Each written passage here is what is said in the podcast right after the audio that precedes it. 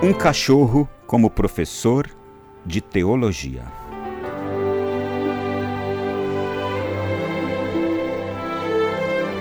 Uma mulher doente pegou na mão do seu médico e disse a ele: Doutor, tenho tanto medo de morrer. Diga-me, doutor, o que me espera depois da morte? Como será do outro lado? O médico olhou para ela e disse: eu sinceramente não sei. O senhor não sabe, doutor?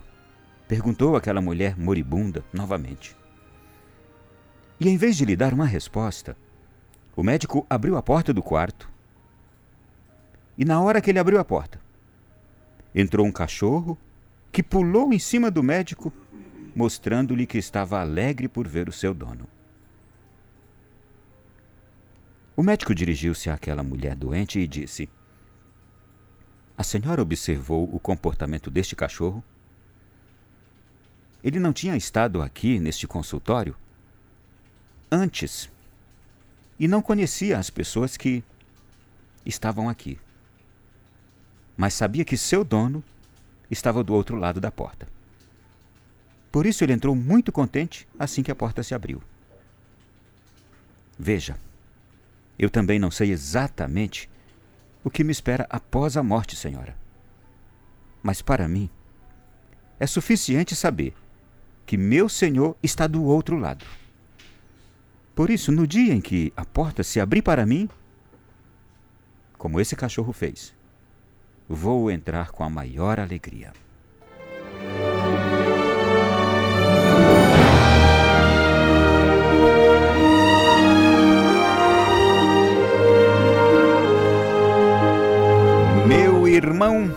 E minha irmã. Os nossos dramas existenciais vão a qualquer momento da nossa vida nos levar a questionamentos como o desta senhora. Eu gostaria muito que você agora olhasse para esta cozinha onde você está, ou para esta sala, para este ambiente de casa onde você está. Se for num consultório, escritório, contemple tudo isso. Se você estiver ao ar livre, contemple também. Se estiver na rua, num carro, em qualquer lugar que você estiver agora, olhe para tudo isso e diga: Meu Deus é muito bom para mim. Meu Deus é muito bom comigo. Todos os dias eu desperto, tenho forças para me levantar, fazer todas as coisas a que me proponho e eu sei que vou conseguir chegar ao final do dia e que vou voltar novamente para o meu lar. E como isso é muito bom. Por quantos anos isso se repete ou se repetiu? Por muitos anos. E por quantos anos ainda terei estes mesmos hábitos, essas mesmas oportunidades? Provavelmente muito tempo. Alguns de nós, e não sabemos, pouco tempo. Mas hoje aqui nós estamos à procura de certezas, não é? Como essa mulher doente. Por isso que eu pedi a você para contemplar já o que você já tem e o que você já vive. Tem colegas de trabalho do seu lado? Chame na cozinha, chame para tomar um cafezinho. Aquelas brigas, aqueles desentendimentos. Diga para você mesmo: meu Deus, isso não vale a pena continuar assim. Pegue o telefone, Ligue para sua esposa, para um namorado. Passe uma mensagem de WhatsApp para o pai ou para a mãe, para alguém. Fale palavras delicadas, carinhosas. Alguma briga com algum companheiro, colega de trabalho, de seja o que for missão. Depois de toda a aspereza, peça perdão, diga: olha, eu me exaltei, você sabe. Eu queria, na verdade, o bem, assim como você também. Vamos consertar agora o estrago que a gente fez um com o outro, as ofensas. Vamos melhorar. Vamos melhorar o nosso coração. Porque senão a gente vai ficar com veneno dentro da gente. Sabe por quê, meu irmão e minha irmã? Porque nós precisamos de certezas. Aquela mulher estava doente, com medo do seu fim. e pergunta para aquele médico. Algo que ela sabia que o médico não teria o que lhe dizer, mas queria ouvir algo agradável. Doutor, o que me espera depois da morte? Eu imagino que a doença daquela mulher era grave. Por isso que ela fez a pergunta. Que bom que você não está numa doença grave agora, para ouvir essa resposta em condições muito boas de viver muito bem o tempo que lhe resta neste mundo. O que me espera depois da morte? Para muitos de nós a pergunta é assombrosa. E por que, que a gente não se faz essa pergunta e sorri e se alegra?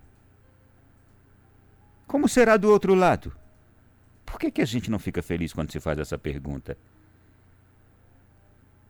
É porque nós temos duas coisas que podem nos atrapalhar na nossa vida.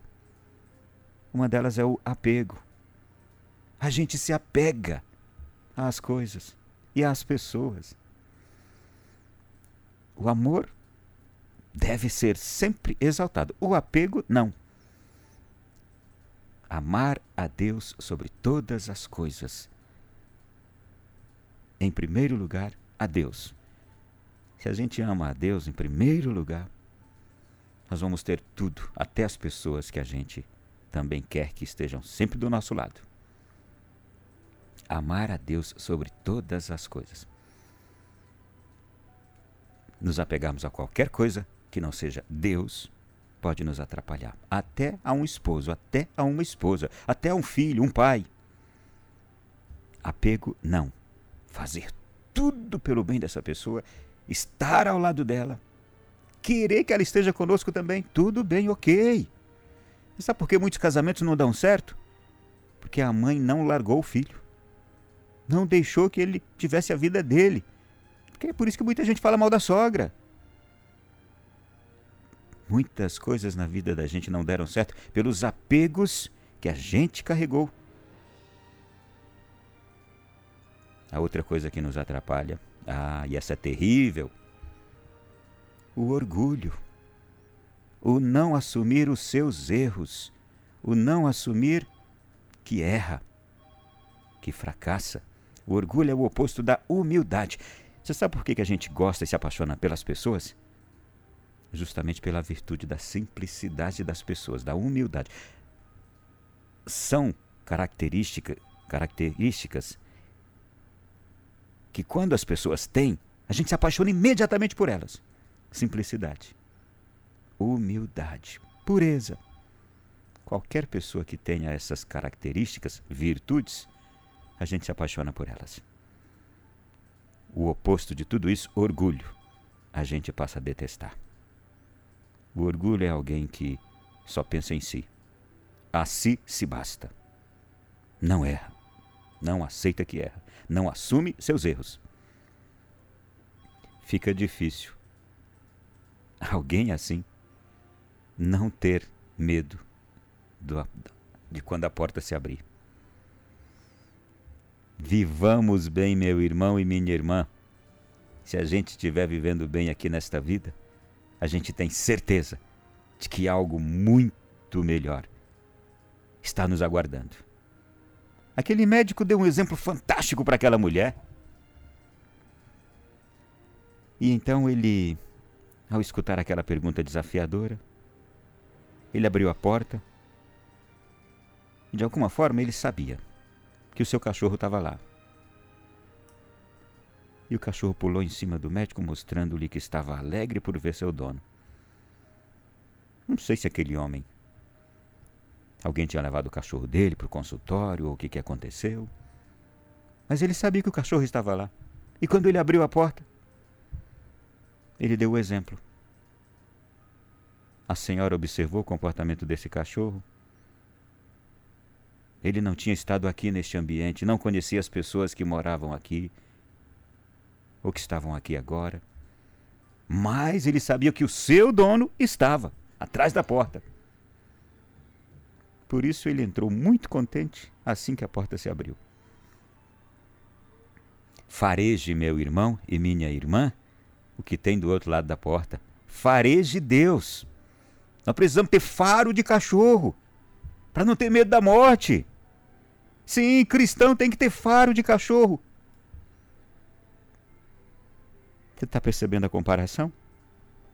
Saber, esse faro de cachorro é saber que do outro lado da porta está o meu Senhor.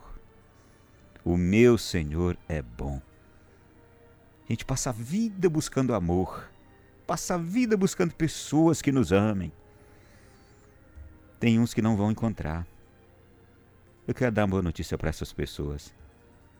Você vai encontrar. Se não encontrar aqui, quando a porta se abrir, você vai encontrar o grande amor que você buscou a vida toda. E se você aqui nessa vida já encontrou um grande amor, você vai achar um maior ainda quando a porta se abrir. Não se apegue a esse amor que você tem aqui, vai ter algo melhor que ele. Não se apegue a esse homem. Vai ter um amor maior do que você sente por esse homem. Não se apegue a essa mulher você vai ter ainda na sua vida um amor maior do que você tem por essa mulher. Não se apegue ao seu filho, ao seu pai. Você vai encontrar um amor maior ainda quando a porta se abrir. É por isso que a gente não tem que ter medo da morte, gente. Falta a nós, católicos, de modo particular, vou dizer agora aos católicos, convicção de fé, conhecimento da palavra de Deus. Por isso que a gente não tem convicções, certezas na vida da gente. É por isso que o católico ele é muito falho na sua prática de fé. E também, consequentemente, o católico é muito fraco nas práticas de virtudes, nos propósitos bons que tem no coração. Grande parte dos católicos são pessoas boas, têm bons propósitos, mas não têm firmeza. Caem e caem muitas vezes, se machucam sem conseguir se levantar mais. Você já observou quantos casamentos de católicos que fracassam? Já, já observou o caráter de muitos católicos, pessoas boas, cujo caráter foi às ruínas? Você já observou a honestidade de muitos católicos? Estou falando para católico agora. Se você for evangélico, Sinta-se muito bem-vindo e contemplado com tudo isso que está ouvindo. Eu estou falando para os meus irmãos católicos. Temos sido um povo de coração bom, boa intenção, mas fracos de vontade, fracos de caráter, fracos de prática dos propósitos que a gente carregou por muito tempo. E muitos de nós, com o passar do tempo, vamos nos tornando piores do que éramos quando jovens. É o inverso daquilo que Jesus esperava de nós. Era para a gente estar tá melhorando, progredindo cada vez mais na vida de santidade. A maturidade era para nos tornar mais bonitos, mais puros, mais humildes, mais agradáveis, mais honestos, mais sinceros, mais leais, mais verdadeiros. E aconteceu com muitos. Se tornaram pior. Estou pedindo a Deus hoje que você pense nessa porta. Não a tema. Saiba que há um grande amor lhe esperando. Então, viva hoje, abraçando os amores que você tem nessa vida, sem se apegar, mas lembrando que o seu grande amor, o maior amor da sua vida, eu quero muito que a minha esposa me ame eternamente. Mas eu digo a ela que eu sei que tem um grande amor maior do que o dela, que me espera depois que a porta se abrir. O meu dono me espera. Quem vive assim, com esse pensamento, do outro lado da porta, não tem como viver triste. É amado aqui e vai ser mais amado quando a porta se abrir.